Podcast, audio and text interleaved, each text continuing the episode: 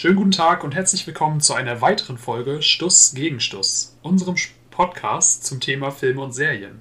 Wir sind Benny und Peter und haben uns gedacht, wir gucken sowieso andauernd Filme und tauschen uns immer darüber aus. Warum nicht direkt einen Podcast machen? Und genau das machen wir jetzt auch. Auch wenn wir alle im Corona-Wahnsinn feststecken, kommen wir nicht um eine bestimmte Zeit des Jahres herum. Und das wollen wir ja auch gar nicht. Die Rede ist natürlich von Weihnachten. Und da dachten wir uns, wir reden heute über unsere Lieblingsweihnachtsfilme. Welche Filme verbinden wir mit Weihnachten? Welche Filme gucken wir immer an Weihnachten? Und so weiter. Aber bevor wir das machen, erstmal eine kleine Ansage zur letzten Folge. Und zwar war das ja unsere erste Folge, wie ihr sicherlich wisst, wo wir über unsere überschätzten Filme geredet haben. Und es gab von einigen Seiten Feedback und darauf wollte ich mal kurz eingehen. Und zwar äh, war, ja in der letzten, war es ja in der letzten Folge so, dass ich drei Filme hatte und Peter nur zwei. Und da haben wir uns dann aber gedacht, äh, in Zukunft werden wir es immer so machen, also ab heute direkt, dass jeder gleich viele Filme hat, die er bespricht, weil es sonst einfach komisch wirkt. Und äh, wahrscheinlich ist es beim letzten Mal auch aufgefallen, dass äh, der jeweils andere nicht so unbedingt gut Bescheid wusste über die Filme des anderen. Und da haben wir uns auch gedacht, ähm, das lag daran, dass wir vorher nichts von den anderen, äh, von den Filmen des anderen wussten und äh, dementsprechend das überraschend kam und wir uns nicht vorbereiten konnten.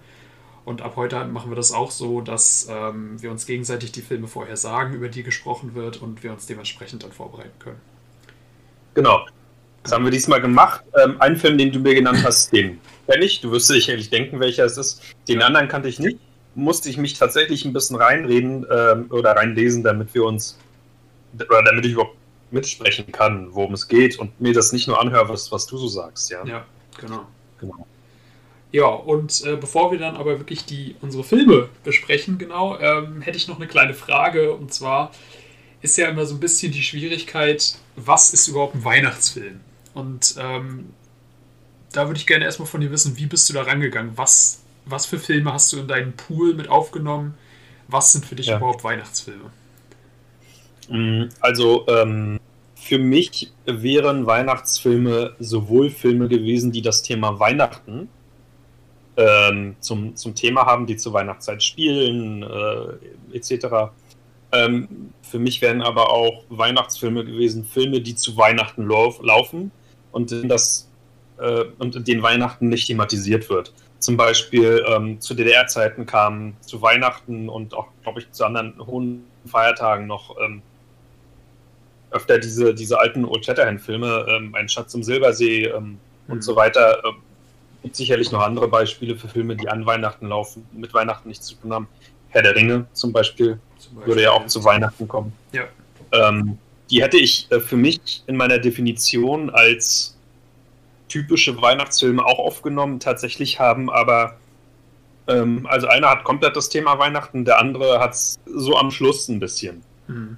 Ja, genau. Ist aber ansonsten, ja, jetzt komme ich nachher zu, genau. Also für mich wären beides Weihnachtsfilme. Ja.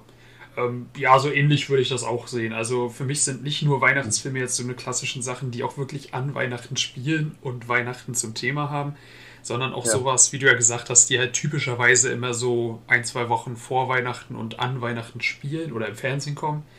Ähm, ja. Zum Beispiel weiß ich, dass früher auch immer gerne die Olsenbande zu Weihnachten kam. Zu DDR-Zeiten oder kurz vorher halt. Also entweder ins Kino oder halt im Fernsehen. Ähm, oder was auch noch so ein Klassiker ist, was hatte ich denn? Ach so, klar. Äh, ganz klassischerweise Märchen. Du wirst ja quasi mit Märchen vollgepumpt in den Wochen vor, vor Weihnachten. Also so drei Haselnüsse für, ne? Ja. Den ich übrigens noch nie komplett gesehen habe. Äh, aber ja, tatsächlich ganz viele Märchen ne? und, und sowas, was du auch gesagt hast, Herr der Ringe. Und, und es ist natürlich auch so ein Klassiker vor Weihnachten, so, so Wohlfühlfilme zu spielen. Also so, wo, wo du einfach ein gutes Gefühl hast, wo du so ein bisschen in Festtagsstimmung kommst, ohne dass wirklich Weihnachten das Thema ist. Ja, so schöne Familienfilme. Genau, ja. Ja? Vielleicht eine etwas einfachere Handlung der Kinder auch folgen können. Ja, genau. Trotzdem was fürs Herz, für die Erwachsenen. Ja. Ja, aber ungefähr so bin ich da auch angegangen. Wobei okay. ich sagen muss, dass meine Filme tatsächlich ähm, beide Weihnachten auch aktiv zum Thema haben. Ja. Und Na, dann lass mal hören. ich würde sagen, ja, ich fange direkt mal mit dem ersten Film an. Und das ist Buddy der Weihnachtself, beziehungsweise im Original nur Elf. Eine Komödie aus dem Jahr 2003 von John Favreau, der später auch ein paar Marvel-Filme gemacht hat und auch jetzt an, an Mandalorian arbeitet, an der Star Wars-Serie. Und ja, das ist halt einfach, es ist eine Komödie, schlicht und ergreifend. Es ist auch nicht, nicht wirklich was anderes. Also es hat so ein, zwei traurigere Elemente, aber grundsätzlich ist es einfach nur zur Unterhaltung gedacht. Ähm, kurz die Handlung umrissen. Es geht um einen Menschen, Buddy, gespielt von Will Ferrell, der am Nordpol aufwächst, beim Weihnachtsmann und bei den ganzen Elfen. Und er ist halt ein Mensch, der unter Elfen groß wird. Sprich, er hat so ein paar. Ja, er sticht heraus. Er ist schon als Kind ein Kopf größer als alle anderen ähm, und verhält sich dementsprechend auch ein bisschen anders und äh, wächst natürlich noch mehr und hat dann so seine Probleme in den kleinen Häusern, äh, da klarzukommen mit den kleinen Utensilien und dadurch, dass er ein Mensch ist, äh, wird er auch nicht richtig angenommen bei den Elfen und kommt nicht mit den Werkzeugen klar, mit denen die die Weihnachtsgeschenke machen und, und so weiter. Ähm, aber er als Kind, dadurch, dass er da aufgewachsen ist, er sieht natürlich, dass er anders ist, aber er kam nie wirklich auf die Idee, dass er nicht dahin gehört. Aber eines Tages ändert sich das und er begibt sich auf die Suche nach New York, nach seinem richtigen Vater. Genau, das ist so ungefähr die, die Handlung. So, erstmal die Frage, hast du den Film gesehen? Ich habe den Film tatsächlich nicht gesehen. Das ist der Film, den du heute nennst, den ich nicht gesehen habe. Ja. Aber ähm, ich sehe gerade auf Wikipedia, äh, Peter Dinklage spielt mit. Ich Ja. glaube als Elf, wenn ich das mal so, wenn ich mich so weit aus dem Fenster lehnen darf. Nee, tatsächlich nicht. Tatsächlich nicht. Nein, nein, Okay. nein. Er spielt, Ja. er spielt in einer, ähm, da muss ich jetzt noch mal ein bisschen tiefer in die, in die Handlung einsteigen. Also, äh, wie gesagt, Buddy begibt sich nach, nach New York und sucht da seinen richtigen menschlichen Vater. Und der arbeitet bei einem Verlag, bei einem Kinderbuchverlag. Und äh, Peter Dinklage, oder Dinklage, wie auch immer, ähm, den natürlich alle als Tyrion Lannister kennen, der ist da so ein, ja, was ist der? Der ist so ein, ein Kunde, würde ich fast sagen, dem, dem der Kinderbuchverlag da ein neues Kinderbuch verkaufen muss. Und der ist halt in, in dem Film ein richtiges Arschloch quasi. So ein richtiger, richtiger arroganter Typ, der sich mit nichts zufrieden gibt und so. Also es ist schon, schon eine ekelhafte Rolle. Und Ja. ja, äh, Okay, genau, der spielt damit, ja. Sehr schön. Aber du hast ihn nicht Warum gesehen, hast ist du das- gesagt, ne? Ich habe ihn nicht gesehen, aber warum ist er für dich unter deine Top 2 Weihnachtsfilme gekommen? Ähm, ja. Also erstmal, was da auch wieder eine große Rolle spielt, der Film ist von 2003. 2003 war ich sieben. Ich habe ihn nicht damals sofort gesehen, aber ich weiß nicht, wann ich den das erste Mal gesehen habe. Da war ich vielleicht zehn oder so. Und es ist halt ein super Kinderfilm. Also der, der tut nicht weh, der ist nicht zu brutal oder so, der ist lustig, ähm, hat ein schönes Ende, ein schönes harmonisches Ende. Ähm, als Kind hinterfragt man sowas ja auch nicht, warum jetzt da gerade alles so Happy End sein muss. Ähm, Nein, es, muss ja auch nicht jeder Film einen Tiefgang haben, um zu unterhalten. Also nö, deswegen. sind ja nicht nur da, um darüber nachzudenken oder so. Also der Genau. Film hört sich so ein bisschen nach Klamauk an und hat ganz bestimmt auch damit seine Berechtigung im Weihnachtsgenre gefunden. Ja, also Ja. klar, Klamauk. Also ähm, Will Ferrell ist ja jetzt auch nicht der ernsthafteste Schauspieler und Richtig. Ähm, ja, der ist, ist schon an Stellen ein bisschen albern, klar.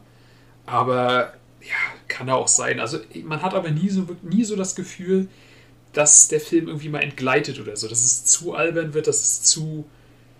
Ja, teilweise haben ja die Komödien der letzten Jahre immer so diesen, diese Neigung, auch teilweise ein bisschen zu, äh, zu vulgär zu werden. Ähm, und das hast du da überhaupt nicht. Es ist halt wirklich ein Kinderfilm. Ähm, ich sehe auch gerade bei, bei Wikipedia FSK 6. Also da passiert wirklich nichts Schlimmes. Das, die, die schlimmste und äh, Ja. ekelhafteste Figur ist tatsächlich der Typ, der von äh, Peter Dinklage gespielt wird. Und ansonsten ist da nichts Böses in dem Film. Also es ist einfach schöne Unterhaltung. Der ist auch nicht lang, der Film. Anderthalb Stunden. Kann man gut weggucken. hat, gibt einem ein schönes Gefühl vor Weihnachten, ist lustig. Alles super. Ja. Was mir übrigens ähm, zu, zu ähm, Will Ferrell einfällt, der ist entdeckt worden, ähm, weil er an seinem College ähm, über das Universitätsradio oder das College Radio oder was auch immer ähm, verschiedene Rollen nachgesprochen hat und ähm, die praktisch äh, parodiert hat. Und dann ist er meines Wissens nach von der, von der Schauspieltruppe dann aufgenommen worden auf, aufgrund seiner, seiner Rolleninterpretation von verschiedenen Persönlichkeiten oder auch ja, Fernseh- oder Filmrollen. Mhm. Da haben sie ihn zu sich geholt und damit hat seine, seine Schauspielkarriere begonnen. Das kann ich mir auch sehr gut vorstellen bei dem. Also der ist ja wirklich auch ein äh, Comedy-Schauspieler durch und durch. Ich weiß gar nicht, der hat bestimmt auch mal so ja. ein, zwei ernsthaftere Rollen gespielt, aber er ist ja wirklich quasi der Comedy-Schauspieler, würde ich fast sagen. Also so einer der Top 5, der verdient, ja. glaube ich, auch ziemlich gut. Ähm, ist ja auch immer mal wieder in Filmen zu sehen, jetzt nicht die großartigsten Filme, aber äh, ja, der ist ja schon der schon eher Comedy-Schauspieler. Gut, ich sehe gerade, Zoe Deschanel hat auch eine Rolle in dem Film. Ja, Zoe Deschanel spielt ähm, das Mädel, in das er sich verliebt. Ah ja. Ja, ja. Das, das gut da war sie auch noch ganz jung. Ich glaube, das muss auch eine ihrer ersten Rollen gewesen sein. Hm. Ja, gut. Ja, dann, dann wäre ich dran mit meinem Film. Dann hau raus. Mein, ja, einer meiner Lieblingsweihnachtsfilme ist Schöne Bescherung aus dem Jahr von äh, 1989. Eine Komödie mit Chevy Chase. Reiht sich ein in die National Lampoon-Reihe.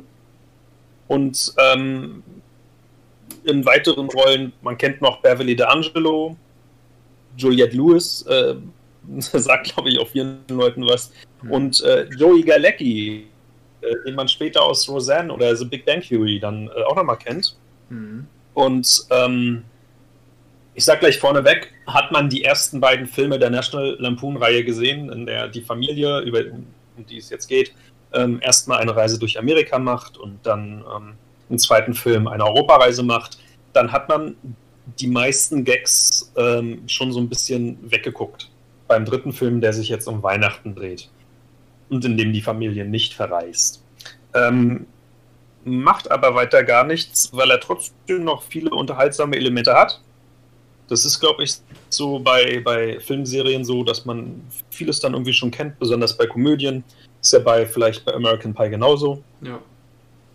Wo auch immer wie, die, wie dieselben Witze kommen. Ähm, ich finde, es ist ein, trotzdem ein schöner Film zum Weggucken. Chevy Chase. Sowieso einer meiner Lieblings-80er-Darsteller, wenn man das mal so nennen kann.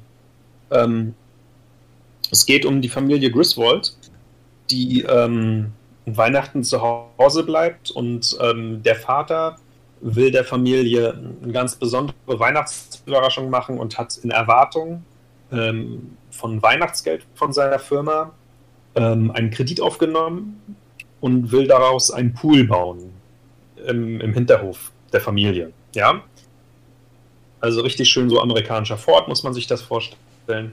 Mhm. Und dann, ja, passieren so Sachen während des Films. Ähm, also er kriegt übrigens diese Weihnachts, äh, dieses Weihnachtsgeld nicht und äh, ist dann auch total verzweifelt. Trotzdem passieren dann aber auch so andere Sachen wie ähm, das Suchen und Aufstellen des Weihnachtsbaums, das weihnachtliche Schmücken des Hauses, ähm, mit dazugehöriger amerikanischer Außenbeleuchtung, die einfach nicht funktionieren will mhm. und er nicht feststellen kann, warum das nicht geht äh, gibt es auch die ganz berühmte ähm, ja, Lichterkettenszene.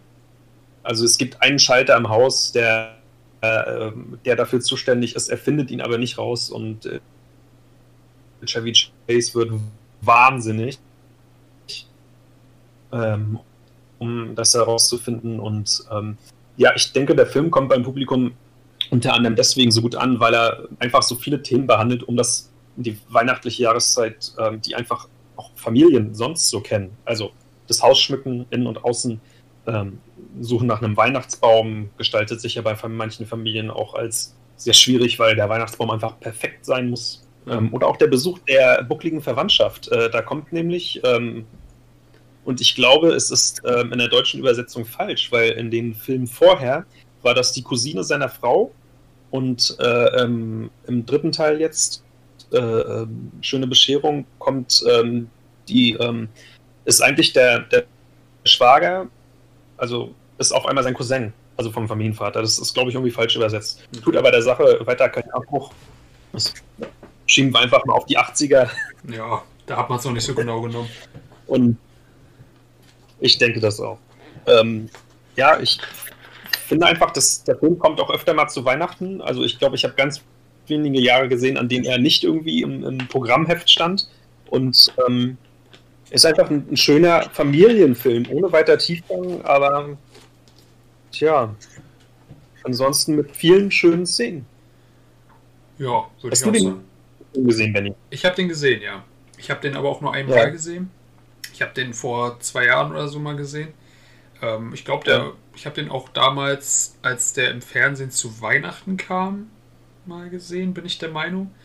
Ähm, und ja, dachte ich mir, gucke ich mir mal an. Und ich fand den auch unterhaltsam. Auf jeden Fall. Kann man sich gut angucken. Ist auch nicht, wieder nicht zu lang. Äh, das ist ja auch öfter mal ein Problem, dass Filme zu lang sind und manche Sachen zu sehr ausreizen oder irgendwelche Szenen noch mal länger ziehen, als sie sein müssten. Aber ich finde, der Film ja. ist schön komprimiert ähm, und hat halt ja sehr lustige Szenen einfach. Ähm, es ist natürlich zutiefst albern, ähm, aber dafür steht Chevy Chase ja auch. Also es ist ja so ja. ungefähr eine Riege mit äh, Leslie Nielsen und so und äh, Lloyd Bridges und wie sie alle heißen. Ähm, ich würde das auch genau in der Tradition äh, dieser 80er, äh, frühe 90er Filme sehen. Äh, Leslie Nielsen, äh, hier auch genau Chevy Chase. Ähm, hast du eigentlich die anderen beiden Filme davor gesehen? Also die schrillen wie auf Achse und Hilfe, die Amis kommen? Nee, ich habe tatsächlich nur den einen aus der Reihe gesehen ich finde die beiden tatsächlich besser als, ähm, als Schöne Bescherung, aber hier ging es ja auch um Weihnachtsfilme. Aber guck dir die beiden mal an, die sind, die sind ja. nicht schlecht. Also das Kann ich ist auch, auch pur. Ja. Ja. Äh, und ja, die, die Szene, ähm, die ich jetzt wirklich noch so am präsentesten im Kopf hatte, war halt das, wo er das, das Haus dekoriert, außen mit dieser Lichterkette ja. und alles noch äh, leuchtender und das ganze Haus war ja ein riesen Weihnachtsbaum quasi. Und ah, naja, also ich, ich muss das, ich muss sowas nicht haben. Also wenn ich, wenn ich ein Haus hätte, würde ich vielleicht draußen eine Lichterkette ja. anbringen oder so, aber nicht das ganze Haus einkleiden.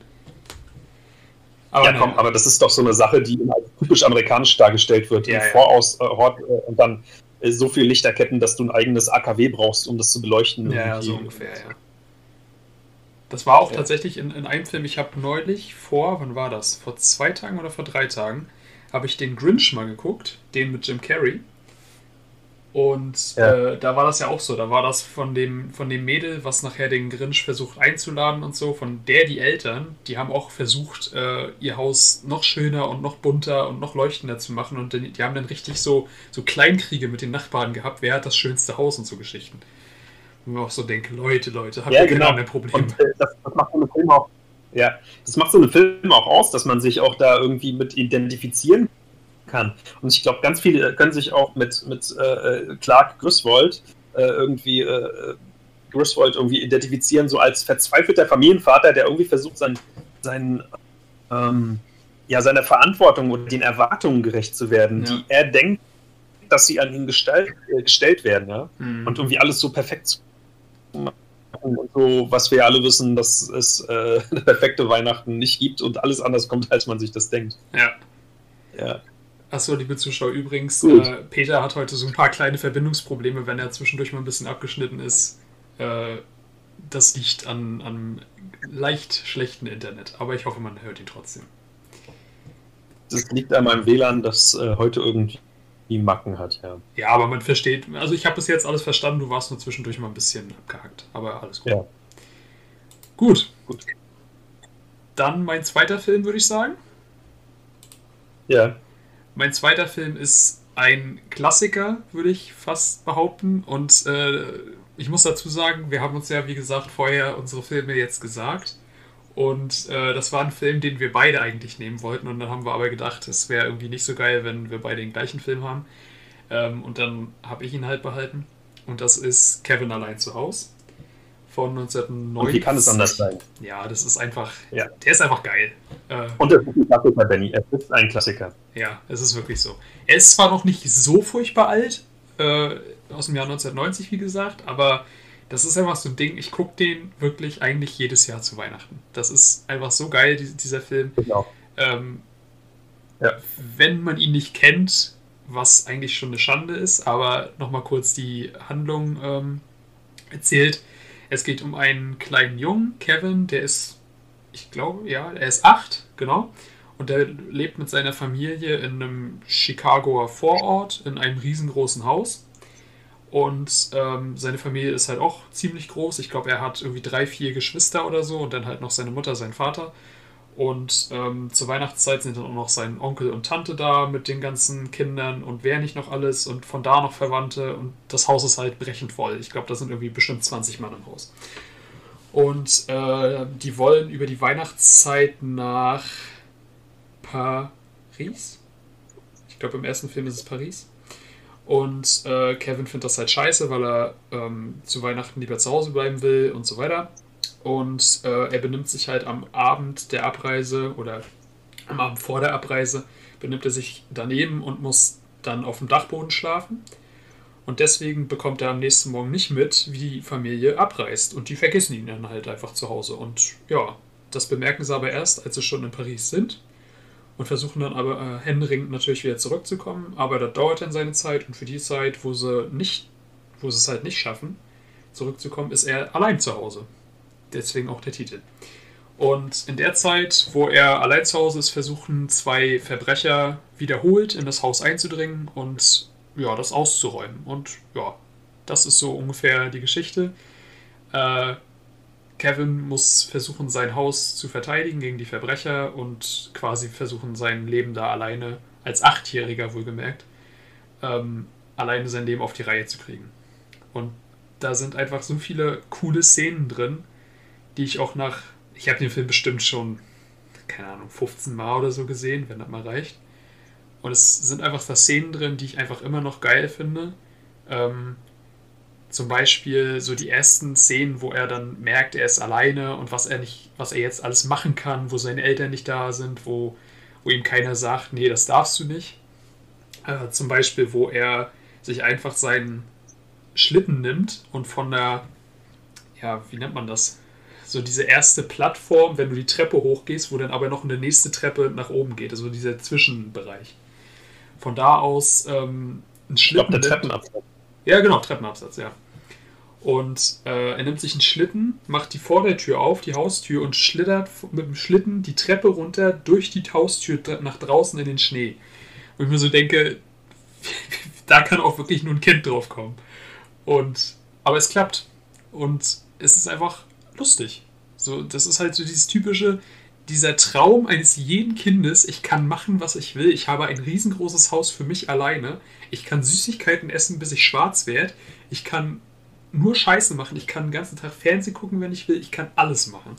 Und das ist halt einfach so, gerade wenn man es als Kind sieht, und ich habe den Film das erste Mal als Kind gesehen, ähm, ist es einfach so dieser Traum, dass man, dass die Eltern nicht da sind, dass man halt, wie gesagt, machen kann, was man will.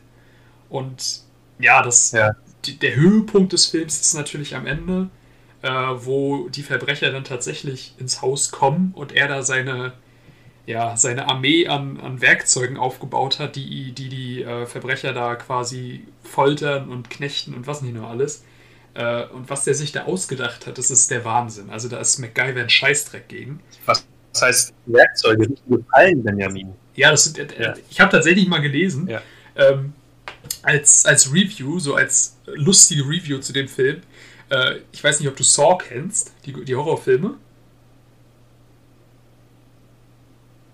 Kennst du die? Hm, ja, ja, kenne ich. Ähm, ja, ich kenne die, aber nicht alle.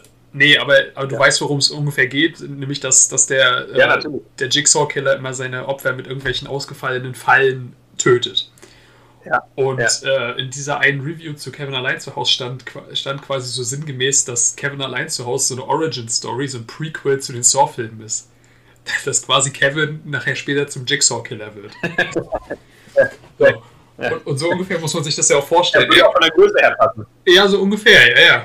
Und tatsächlich sind da wirklich Fallen bei, wo man sich denkt, oh Mann, also wenn du das in echt so nachbaust, dann könnten da auch mal so einige Gliedmaßen bei draufgehen, so ungefähr. Ähm, ja. Aber es ist natürlich alles so ein bisschen, ja, so als auf, auf lustig gemacht natürlich. Ne? Die, die Verbrecher sind halt die Verbrecher, die äh, auch auf, auf den Sack kriegen können, so ungefähr. Ne? Also den, äh, also mit denen hat man dann auch kein Mitleid. Ähm, und da sind halt schon ein paar krasse Sachen bei. Also so Bunsenbrenner und äh, Bügeleisen aufs Gesicht und äh, ich nicht, durch Nägel laufen und so Geschichten, wo ich mir so denke, ja, dass da ein Achtjähriger. Ja, also die beiden verletzen sich ja auch schwer. Ja, deswegen. Also, äh, ich glaube, eine Tetanusimpfung wäre da angebracht, ne? Also das äh, ist ja schon teilweise. glaube ich auch. Also die sind schon, ich, ich sag mal so, wenn das, wenn das alles so in echt passiert, ich glaube nicht, dass du da noch aufrecht aus dem Haus gehen kannst. Ja, ich habe den Film, ähm, ich war sieben, als der rausgekommen ist, 1990. Ich weiß nicht, ob ich ihn gleich 1990 geguckt habe oder 91 dann, ähm, aber es ist auch für mich ein Kindheitsfilm und ähm, natürlich ist der Höhepunkt ähm, irgendwie des Films diese ganzen Fallen, in denen die Verbrecher dann reinlaufen, ja. die Kevin da konstruiert hat. Ähm, du hast angesprochen, dass er selber sich so oder so, so eine, so eine Allmachtsfantasie als Kind erfüllt. Ich kann ganz lange aufbleiben und Junkfood essen und äh, Filme gucken, die ich sonst nicht gucken darf. Aber er hat ja auch ähm, andere Momente, dieser Film. Und zwar ähm, wird Kevin ein Stück weit verantwortungsvoller. Er geht alleine einkaufen. Ja. Als er merkt, dass er keine, kein Lebensmittel mehr hat. Er wäscht alleine, als er merkt, dass seine Sachen alle schmutzig sind. Ja. Das gehört ja auch mit zum Film. Das, ne? Und ähm, was, äh, ich habe mal ähm, ein, ein Interview gelesen mit dem, ähm, mit dem Regisseur, mit Chris Columbus. Da hat er so ein bisschen ähm, gesprochen darüber, wie er den Film damals gemacht hat und was für Tricks und Kniffe er angewendet hat. Und ähm, eine seiner Überlegungen, die er auch ausgeführt hat, war, er hat ähm, die beiden Darsteller, äh, die die Bösen spielen, und zwar ähm, Joe Pesci äh, und Danny Stern. Joe Pesci und Danny Stern, genau, danke. Ähm, die hat er angewiesen, noch vor den Dreharbeiten, also, also bevor man sich so ein bisschen trifft und während der Dreharbeiten, äh, hat er die beiden angewiesen, Macaulay Culkin ganz böse und lange anzugucken. Und äh, Macaulay Culkin spielt in, in, dem Film praktisch nicht, dass er Angst hat vor den beiden. Er hat tatsächlich Angst vor den beiden und mhm. muss es gar nicht mehr spielen. Ja, das sind halt so ja. diese, diese Tricks, die, die die erfahrenen Regisseure dann so machen. Ne? Ich finde sowas auch immer ja, super eben. geil, so diese Hintergrundgeschichten zu ja. lesen. Äh, wie, wie die, Das Ding ist ja, du musst ja auch bedenken, äh, Macaulay Culkin war damals, also er spielt einen Achtjährigen, aber ich glaube, ich glaube, er war halt ein kleines bisschen älter, lass ihn zehn gewesen sein, aber trotzdem ist es ja dann noch kein erfahrener Schauspieler, dem du jetzt sagst, okay, mach mal Nein. das, äh, du, du ja. hast jetzt die und die Emotionen zu spielen und das machst du jetzt, ja. sondern du musst ja überlegen als Regisseur, wie kriegst du das Kind dazu, die Emotionen zu machen. Und das ist halt geil, so, wenn, wenn, die, wenn die dann ähm, so ihre Tricks haben, wie sie das Kind dazu bringen, zu machen, was er will. Das ist schon geil. Und ich finde, ja. Und ich finde auch, äh, John Candy spielt den Gas Polanski großartig. Ja. Ich fand den damals als Kind irre lustig und ein, ein, irgendwie ist mir der so als sehr netter, hilfsbereiter äh, Mann in Erinnerung geblieben. Ja, John Candy, auch super Typ. Leider ja sehr früh verstorben, aber ja. Ja, der war auch schon, auch ja. schon ein guter Mann.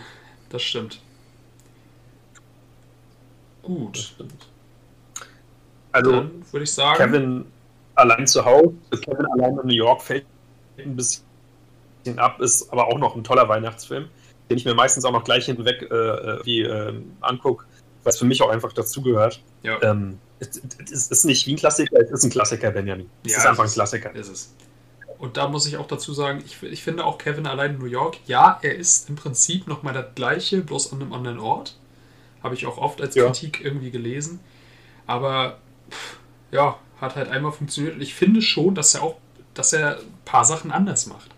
Also alleine dadurch, dass er an einem anderen Ort spielt, dass er in einer ganz anderen Stadt spielt, dass Kevin jetzt nicht mehr zu Hause ist, sondern sich nochmal woanders zurechtfinden muss, ähm, bringt das halt nochmal so ein paar andere Elemente da rein. Dass er im, im Hotel jetzt einen Zimmerservice da bucht und, und den ähm, Concierge da verarscht und so Geschichten. Ich, ich fand das auch immer noch sehr geil. Ja. Also, ich kann mich auch daran erinnern, dass ich bei dem Film mit meinem Vater auf der Couch gesessen habe, mir das angeguckt habe und dass wir uns kaputt gelacht haben, wie den Verbrechern da die Haare abgefackelt werden in beiden Filmen. Ja, ja. Genau. Wirklich Tränen gelacht haben. Ja, ist schon, hey, wie gesagt, diese, diese, dieser Einfallsreichtum von, von dem Kind ist einfach super. Super, super gemacht. Ja. Natürlich muss man dazu sagen, ähm, man muss sich ein bisschen darauf einlassen, dass diese, dass die Verbrecher nicht die hellsten sind. Also, ich sag mal, ein normaler Mensch würde vielleicht in ein, zwei von diesen Fällen tappen und danach sich denken, okay, hinter der nächsten Tür wartet das nächste, da kriegt der Kind mich nicht mehr.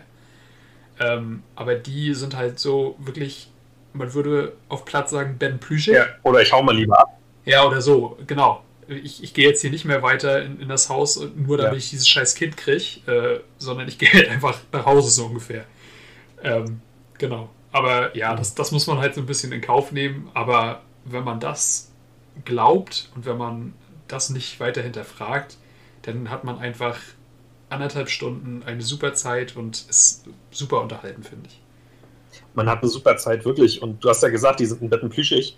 Aber ähm, du merkst schon, wer von beiden The Brain ist und wer nicht. Ne? Ja, ja, das auf jeden Fall. Ja. Das auf jeden Fall. Wo, wobei die auch wirklich, aber wirklich so, der eine ist so, ähm, ja, IQ von, von, von einem Kleinkind und der andere ist dann unterhalb der Baumrinde, so ungefähr. Also, schlau sind sie beide nicht. Ja. Ja, aber das stimmt schon. Der, der eine ist noch, noch ein bisschen schlimmer als der andere, das stimmt schon. Gut, hast du noch was zu sagen richtig, zu Kevin? Richtig. Kommen wir zu meinem Film? Ja, ich würde sagen, lang Es gibt noch ganz viel äh, zu sagen, aber für heute reicht mal, denke ich. Ja, würde ich auch sagen. Dann dein ja. zweiter Film. Mein zweiter Film, Der kleine Lord von 1980 nach einem Roman von, jetzt muss ich mir das mal durchlesen, den Namen kenne ich nicht auswendig, Francis Hodgson Burnett ja. aus dem Jahr 1886. Vorneweg, der Film ist explizit von der BBC gedreht worden als Teil des Weihnachtsprogramms, auch wenn er jetzt nicht ähm, so super viel äh, Weihnachten als Thema hat. Ganz am Ende gibt es eine Weihnachtsfeier, eine große Versöhnungsfeier. Ähm, aber er ist einfach ein schöner Familienfilm, der äh, von mir eingangs schon erwähnt, ähm, ja, eine Handlung hat, der Kinder folgen kann, können und ähm, der trotzdem was, was fürs Herz hat und der auch einen Konflikt irgendwie beinhaltet, den Erwachsene ansprechend finden, also Ablehnung der Eltern etc. Mm, es geht im, im Kern um, um einen ja, um einen kleinen amerikanischen Jungen, der einen englischen Vorfahren hat. Und plötzlich ähm, kommen ähm, ja, Vertreter zu ihm und eröffnen ihm, dass er ähm, der einzige Erbe ähm, eines Adelstitels und eines Landsitzes ist. Und ähm, ja, er geht dann nach England mit seiner Mutter und äh, soll dann dort von seinem Großvater dem noch existierenden Lord of, wie hieß der Titel? Na? Übrigens von Alec äh, Guinness gespielt. Ich ja. glaube, Sir Alec Guinness sogar. Ja, von ja. Obi-Wan Kenobi. Jetzt will ich nicht. Auf jeden Fall. Äh, sag's. So, jetzt war die Verbindung weg. Sagst du es nochmal? Ich habe nur gesagt, Alec Guinness äh, alias Obi-Wan Kenobi. alias Obi-Wan Obi Kenobi, genau. Ähm, ja. Ähm, ja, soll dann praktisch der kleine Lord werden und dort als äh, Lord ähm, ja, erzogen werden. Und sein Großvater ist erstmal noch sehr reserviert, äh, weil er ja den Konflikt hatte mit seinem Sohn, dass der eine Amerikanerin geheiratet hat und auch noch nach Amerika gegangen ist. Und Amerika, die USA sind ja sowieso ganz schlimm und äh, dekadent etc. Und ähm, hat ein sehr verschlossenes Herz, ist total grummelig. Aber ähm, der kleine Lord, gespielt von Ricky Schröder, später vielleicht noch dem einen oder anderen bekannt aus äh, 24. Und ähm, obwohl er da auch nicht so lange war. Auf jeden Fall, ich glaube, seine erste größte Rolle. Und äh, ja, er mm, hat dann ein so erfrischendes und herzoffenes äh, Wesen, dass er den alten Mann und übrigens auch die ganze Gemeinde dann so erweicht, dass es am Ende dann doch noch ein, ein Happy End gibt schöner Familienfilm. Übrigens, äh, der spätere Jean-Luc Picard, Patrick Stewart, spielt dort eine seiner ersten Fernsehrollen. Ah, tatsächlich. Patrick, Patrick Stewart, ja, er spielt den Stallburschen oder den, den Kutscher, irgendwie sowas spielt er. Auf jeden Fall ähm, Patrick Stewart vorher eigentlich Teil der Royal Shakespeare Company hat bis zu dem Zeitpunkt, glaube ich, oder bis, bis Anfang der 80er oder fast Anfang der 80er nur Theaterrollen gespielt, mhm. in verschiedenen Shakespeare-Rollen und ist dann praktisch äh, so um diese Zeit rum ähm, ja, zu Film und Fernsehen gewechselt. Ja, das stimmt. Ja. Der, der, hat lange Theater nur gespielt, das stimmt, ja, ja. Der hat lange Theater nur gespielt, ja. Für mich einfach ein, ähm, ja, er ist ja auch, wie gesagt, explizit von der, von der BBC als, äh, als Teil des Weihnachtsprogramms gedreht worden. Das ist auch schon so ein, so ein Klassiker irgendwie ja. im, im Weihnachtsgeschäft, wie viele andere Weihnachtsfilme übrigens auch. Und ja, hast du den Film gesehen eigentlich oder erzähle ich jetzt hier irgendwie? Du, du hast äh, im Prinzip auch für mich jetzt erzählt, die Handlung, weil ich habe ihn nicht gesehen. Ähm, ich ja. habe, also mir ist der Film natürlich bekannt, so vom Namen her, der schwirrt ja immer äh, in der Weihnachtszeit so durch alle Programme. Ähm, ja. Ich, ich habe auch immer mal so gedacht, guck, äh, vielleicht guckst du ihn dir mal an, aber ja, keine Ahnung, ich hatte irgendwie nie so wirklich so doll Lust, mir ihn anzugucken, dass ich es dann tatsächlich auch gemacht habe. Ähm, nee, der ist so ein bisschen an mir vorbeigegangen. Also ich äh, habe mir vorhin auch kurz durchgelesen, worum es geht, ähm, damit ich halt nicht komplett jetzt äh, blank hier reingehe. Aber ja, wahrscheinlich gucke ich mir den, den, den, den demnächst dann mal an, wenn er dann nochmal irgendwie im Fernsehen läuft oder so. Werde ich ja. auf jeden Fall mir dann mal angucken. Hört sich nämlich ganz gut an, was da passiert. Und ja, spielen ja auch ein paar ja. gute Leute mit. Aber Absolut. gesehen habe ich ihn bis jetzt noch nicht ich habe tatsächlich, für mich ist von diesem Film so hängen geblieben, dass es einfach ein Film über menschliche Güte ist, der, glaube ich, äh, auch wenn er ein bisschen älter ist, 1980, auch heute noch die Leute berührt. Ja. Zumal da ja auch wieder Konflikte auftauchen, Vater, Sohn und ähm, nicht entsprechend von Erwartungen, deswegen Familienkonflikte. Und ähm, ja, es gibt ein paar Abweichungen zum Roman. Ähm, der Film endet in einer Weihnachtsfeier, äh, der Roman endet ähm, ein Geburtstag vom, vom kleinen Lord und ähm, ja, mein das glaube ich aber. Ja, genau, mein Gott, danke. Also, ja. äh, dass das äh, so eine Unebenheiten zwischen Buchvorlage und, und Film. Also wenn es jetzt nicht allzu krass ist, das können wir auch gerne mal in irgendeiner der späteren Folgen besprechen. Ähm, Unterschied Buch und Film. Ja, das sind zwei verschiedene Medien und dann soll es auch so sein. Also, mein ja. Gott, also ein Buch eins zu eins in Film umwandeln, das geht einfach nicht es ist ja auch nicht alles eins zu eins irgendwie umsetzbar, als was als Buchvorlage existiert dann für den Film. Also das genau. Muss man ja auch, glaube ich, das ist ein anderes Medium, das muss man einfach anders anpassen dürfen. Es gibt ja auch noch die künstlerische Freiheit. Ähm, ja, ne? genau. So. Gut. Gibt es noch was zu sagen zu der kleinen Lord? Naja, ich von mir sowieso nicht. Ja, du hast sie nicht gesehen. Nee. Ähm, ich, ich, aber wenn ich jetzt weiter erzählen würde, hätte ich auch das Gefühl, also jetzt habe ich ja die Handlung grob umrissen, ähm, dann hätte ich das Gefühl, dass ich zu sehr spoilern würde irgendwie. Ja, nee, das, muss auch nicht sein. Also du hast ja gesagt, worum es geht, du hast gesagt, warum du den toll findest und warum das ein Weihnachtsfilm ja. ist und so weiter. Ich, äh, dadurch, dass ich halt jetzt dazu leider nichts sagen kann oder nicht so viel, ähm, erübrigt mhm. sich ja auch eine Diskussion darüber. Also ähm, ja, also das, das habe ich jetzt nicht noch äh, geschafft, mir den vorher äh, anzugucken. War ja bei dir bei Buddy der Weihnachtself ähnlich. Also da muss man halt auch mal mit leben. Ja. Gut, dann würde ich sagen, können wir zu unserer Tradition übergehen. Unsere Frage. Richtig. Ja. Zwei kurze Fragen. Ich fange mal an. Benny, Döner oder Currywurst? Oh Gott. Das ist schwer. Ich finde beides ganz geil. Ja. Wenn ich mich entscheiden müsste, wäre es schon eher der Döner. Aus einem ja. ganz einfachen Grund. Oder einem, einem Hauptgrund. Und zwar, dass ich vom Döner eher satt werde. Ähm, Döner ist halt reichhaltiger. Wenn ich mir einen Döner kaufe, dann habe ich verschiedene Sachen. Bei der Currywurst habe ich halt nur Wurst und halt die Soße die natürlich ganz geil ist, aber da habe ich halt nur diese. Ja, okay. Da habe ich halt noch eine dritte Komponente. Aber beim, beim Döner habe ich halt das Brot, da habe ich im Zweifel drei verschiedene Soßen. Da habe ich Fleisch, da habe ich Salat, äh, da habe ich Rotkohl, da habe ich Möhren, da habe ich alles Mögliche. Und äh, alleine die Soßen sind auch schon so geil. Und das Fleisch, das Fleisch schmeckt schon so geil. Ich finde es auch immer schon, alleine wenn ich immer schon am Dönerstand vorbeifahre mit dem Rad und das so, so geil riecht. Oh, ich kriege mir direkt Hunger. Ja. Das ist schon, schon ja. immer ein super, super Gefühl, sag ich mal. Ja, also ich würde mich schon eher für einen Döner entscheiden.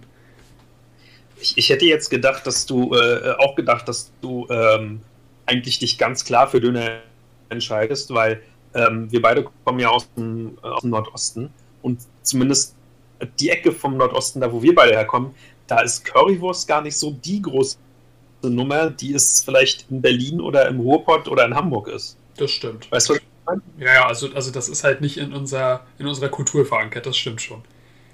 Also da es, ist, es ist nicht äh, in der, in der nordostdeutschen DNA verankert, äh, Currywurst super toll zu finden. Es ist nicht dieses Kulturding wie aus dem Ruhrpott oder, oder aus Berlin. Das ist wirklich so. Genau. Ich esse auch gern Currywurst, ähm, aber ich, ich glaube, Döner esse ich noch ein bisschen lieber. Ja. Muss ich auch gern. Ja. Und es gehörte halt auch damals, als ich zur Schule noch gegangen bin, ähm, da war ein Dönerstand, der ist da heute auch noch, relativ dicht an der Schule, also so fußläufig fünf, fünf ja. Minuten vielleicht. Und äh, ja. oft, wenn ich nach Hause gefahren bin, weil da bin ich halt an dem Dönerstand vorbeigefahren, äh, habe ich mir dann noch einen Döner geholt. Also es gehört halt fast, ja. so war halt fast Tradition. Also jetzt nicht jeden Tag, aber so einmal die Woche bestimmt. Ja. ja. Das war schon, also ja, auf jeden Fall Döner. Jetzt, wo, ich, wo ich länger drüber nachdenke, wird die, wird die Entscheidung auch immer einfacher. Ja, ja, ja. Na gut, dann jetzt zu deiner Frage. Und zwar, ja. das, das ist ein bisschen schwierig, würde ich sagen. Wenn du aus Deutschland weg müsstest, in welches Land würdest du auswandern? Oha. Warum muss ich denn aus Deutschland weg? Aus verschiedensten Gründen. Ist egal. Sagen wir, du musst weg. Ich weiß nicht, ich könnte jetzt so die, die Klassiker nennen, die, ähm, wenn ich aus Deutschland weg muss, äh, weil es meinen Beruf nicht mehr gibt, ähm, würde ich mich, glaube ich, für ein wirtschaftlich potentes Land entscheiden, dessen Sprache ich auch kann. Also würde da vielleicht irgendwie, oder auch vielleicht weil Bürgerkrieg ist oder so und wir einfach fliehen müssen, weil wir verfolgt werden oder sonst was ist. Ähm, ja, einfach das naheliegendste, ein wirtschaftlich potentes Land, dessen Sprache ich kann. Ähm, die Schweiz würde mir einfallen, Österreich. Ähm, da, ja, dann vielleicht auch so die, die anderen Klassiker, ähm, Schweden, die USA, Australien. Okay. Und nehmen, ja. wir, nehmen wir mal an, die Sprache würde keine Rolle spielen. Sagen wir mal, du würdest äh, automatisch, wenn du aus Deutschland weg müsstest, äh, so gratis so die Fähigkeit, die, die Sprache des Landes zu können, geschenkt kriegen. Würde es dann noch andere Optionen geben, zum Beispiel Japan oder sowas?